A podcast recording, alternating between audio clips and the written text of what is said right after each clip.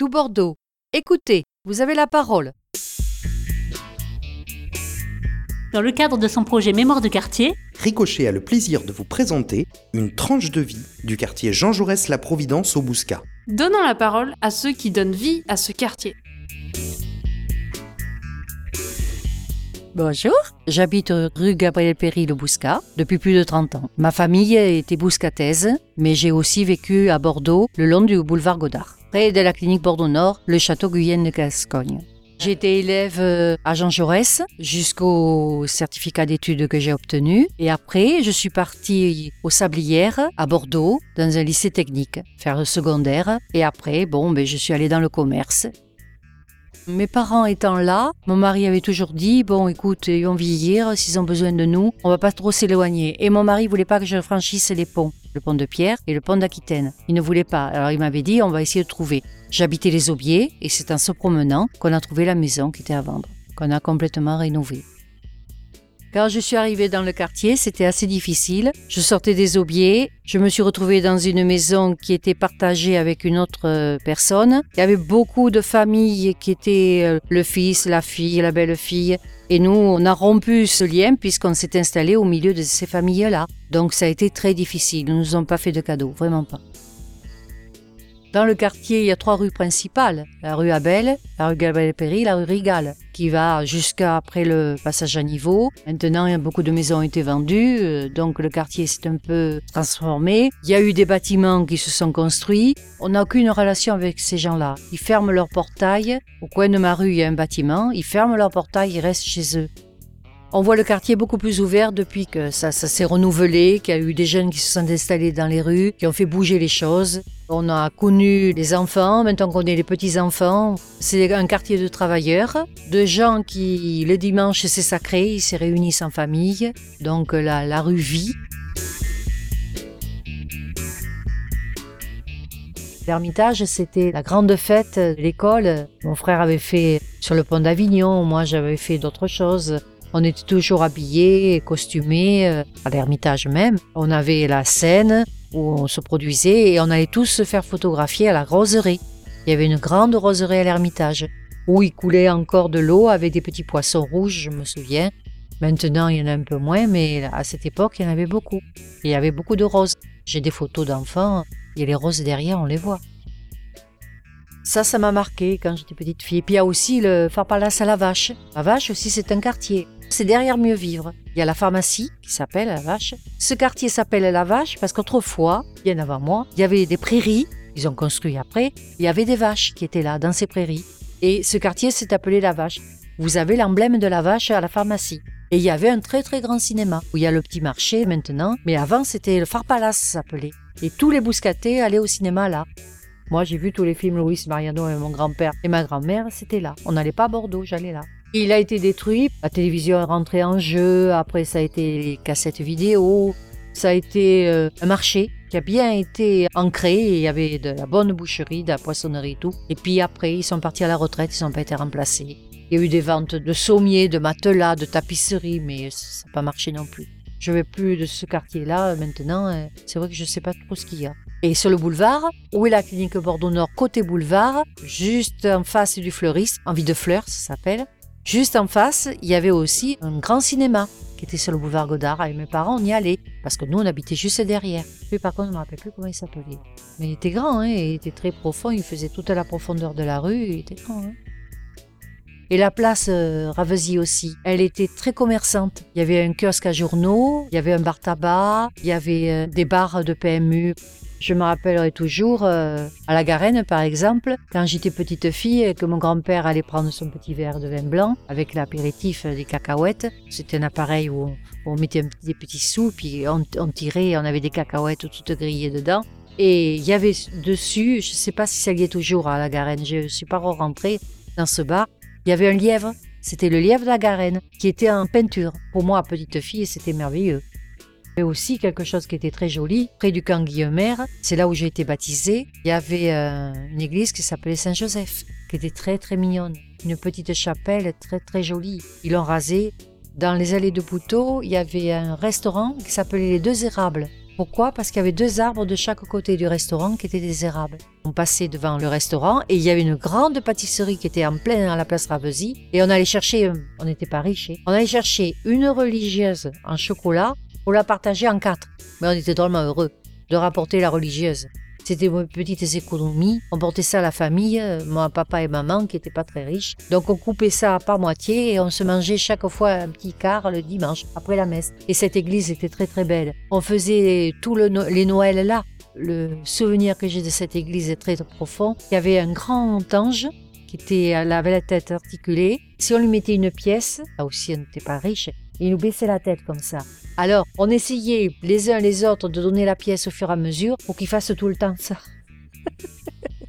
Les histoires. Ça a été le patronage Saint-Joseph, parce que c'était les chapelles Saint-Joseph. C'est là que mon frère, euh, avec moi, on a été au patronage.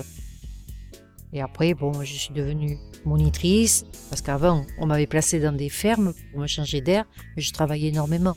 Allé à Saint-Sulpice-Camérac, on se levait à 5h30 du matin et je me couchais, il était 23h le soir. Il fallait ramasser les haricots verts, les tomates, il fallait chercher les raisins, il fallait porter à manger à la volaille, au lapin, nettoyer les bêtes qui avaient été tuées, parce que ce moment-là, on n'ébouillantait pas les poules. Petit à petit, quand j'ai vu ça, ça m'intéressait pas trop. Je me fatiguais beaucoup. Par contre, je revenais, j'avais des belles joues, j'avais bien mangé, j'avais au moins deux mois d'avance de nourriture par rapport à ce que j'allais avoir à la maison. Parce que maman ne pouvait pas nous envoyer en colonie de vacances. Il n'y avait pas des aides comme il y a maintenant.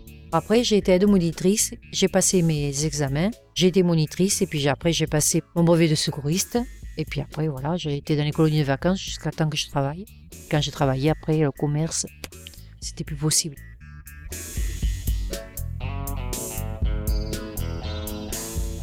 Au coin de la rue, il y avait un grand terrain, il y avait un blocos, il y avait une sentinelle dans la guerre. C'est ma grand-mère, ça, qui me l'a expliqué. Au niveau de la guerre, il y a eu deux choses très importantes qui m'ont touché de très près parce que ma grand-mère travaillait rue Achard à la raffinerie Saint-Rémy et quand des fois il y avait des bombardements qui arrivaient, elle allait se cacher sous le souterrain de Ravesy. C'est pour ça que ce souterrain à Ravesy, pour moi, est quelque chose de très très fort parce que ma grand-mère longtemps me disait, comme elle allait à la Garenne, elle se cachait dessous si on regarde bien, dans le couloir du souterrain, il y a les traces des obus encore. Je n'ai pas vérifié, mais paraît-il que dans ma rue, à la libération de Bordeaux, tous les gens du quartier avaient planté un arbre et ils venaient le soir avec un petit banc rond autour de l'arbre, prendre le frais, parce qu'à cette époque il n'y avait pas la télévision, donc ils venaient discuter, prendre le frais. Au pied de cet arbre, ils avaient appelé ça l'arbre de la liberté. Moi je l'ai pas connu, mais j'ai entendu parler dans les anciens. Il y avait une école qui était en face de chez moi et ma grand-mère, dans ce quartier, avait fait le ménage à l'école. Ce que c'était comme école, je ne peux pas vous dire parce que je n'ai pas connu. Mais ma grand-mère, elle, quand elle a vu le quartier où j'habitais, eh ben, elle a dit je travaillais en face. Et maintenant, ça se construit beaucoup, ça se rénove beaucoup, ça vit, ça vit un peu plus que ça ne vivait avant parce que c'était euh, très famille. La biche, elle est de Jean Jaurès, pas de la Providence.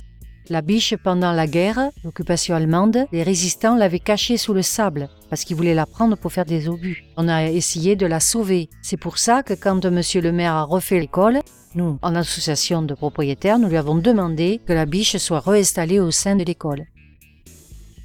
Le pont de Cracovie, qui était en plein milieu des allées de Bouteau, qui était à l'emplacement presque des rails qui permettaient d'aller au lac. Autrement, pour aller aux Aubiers, on avait besoin de passer par le pont de Cracovie. C'est très agréable le lac, ça nous permet de nous détendre. Moi je vais souvent marcher, mon mari fait du jogging tous les jours. Ce que j'ai bien peur, c'est que ça devienne populaire plage et amener une clientèle euh, pas très recommandable, disons-nous. J'espère qu'avec les bâtiments de Ginkgo, ils vont faire attention à ça. Parce que quand vous voyez des, barbecues installés, des flammes sur la pelouse, ça vous fait peur. Il y a des enfants qui se promènent, euh, ils mangent là. Bon, j'ai rien contre. Et hein. S'ils sont là, c'est qu'ils peuvent pas aller plus loin peut-être. Moi, j'étais dans les aubiers et j'étais dans mon béton. Euh, quand il faisait très chaud, j'allais du côté du lac, mais il n'était pas aménagé pareil. C'est vrai que c'est très agréable.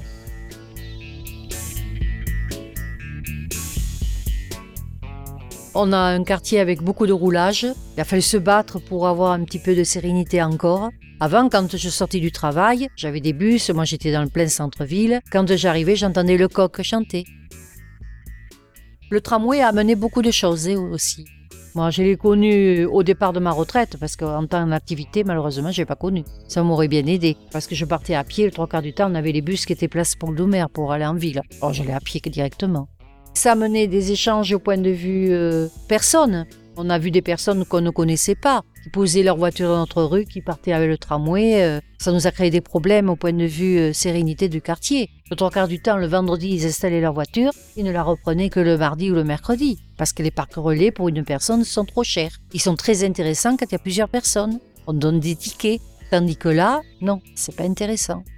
Le tramway pour nous nous a donné de la facilité pour se déplacer. La voiture, on l'utilise pratiquement plus. On marche et on fait les transports en commun. hein. Mais il nous a donné des désagréments de ces stationnements ventouses, ce qu'on appelait. Tandis que maintenant, avec le disque bleu, c'est terminé. On a une carte de résident, c'est impeccable.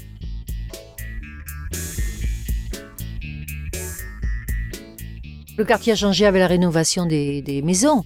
Quand on a acheté notre maison, c'est une échoppe simple, on en a fait une double. On a mis un garage, on a un petit jardin derrière, on a un jardin devant.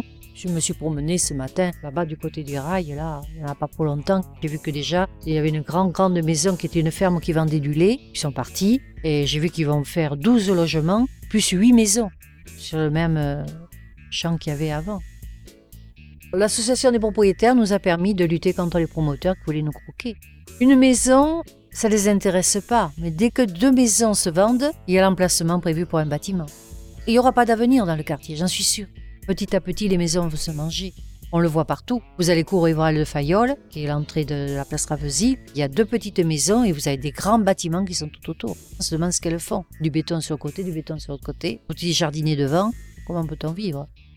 Monsieur Ribière, lui, euh, c'était un homme qui était le, le président de l'association, qui nous permettait d'avoir des réunions avec euh, les adjoints, monsieur le maire, de savoir ce qui allait se réaliser dans le quartier. On était déjà au courant. Donc il y avait des votes, euh, il y avait aussi l'intérêt de prendre conscience de ce qu'on vivait, parce qu'il savait qu'on avait des désagréments. Donc il a essayé au maximum de nous aider. Il y a un petit jardin d'enfants qu'on a essayé de faire parce qu'il voulait me faire un parking. Et nous, on a refusé, l'association des propriétaires. On a souhaité avoir un jardin d'enfants parce qu'on avait dit, euh, ces enfants-là qui sont dans les bâtiments, ils sont dans du béton, ce serait bien qu'ils aient un petit peu de verdure pour s'asseoir, pour jouer. Alors, ils nous ont mis un petit jeu de marelle, mais c'est tout. Mais ça serait bien qu'ils mettent des balançoires, des toboggans, tout ça, pour que les enfants jouent.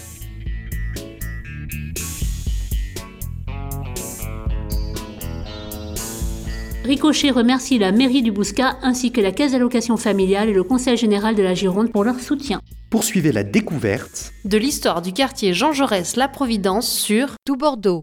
Écoutez, vous avez la parole.